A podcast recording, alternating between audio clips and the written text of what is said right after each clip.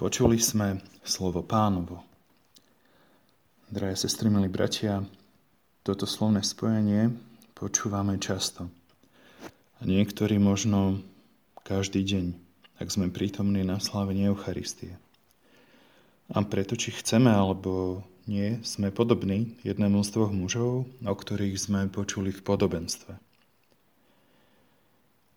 Len počúvať Kristové slova, respektíve hovoriť o sebe, že som kresťan, a neuvádzať slova učiteľa z Nazareta vo svojom živote do praxe, je len akýmsi kresťanským make-upom.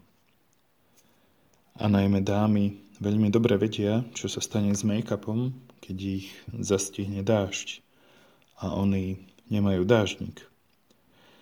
Skutočný nasledovník Ježiša z Nazareta vie, že nestačí o sebe vyhlasovať, že som kresťan, ale že byť pravdivým kresťanom, teda postaviť svoj dom, svoj život na skale, ktorou je Kristus, znamená aj uskutočňovať jeho slovo.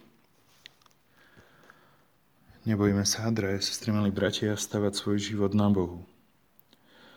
Totižto, keď chýba Boh, tak vytráca sa tiež nádej a život akoby strácal svoju kompaktnosť.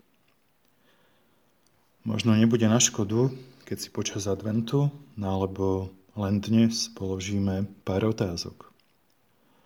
Môžeme sa sami seba pýtať, či sme kresťanmi len na základe slov alebo aj na základe skutkov. Alebo či staviame svoj život na skale, ktorou je Kristus, alebo na inom základe, ktorý s dážďom pominie. Amen.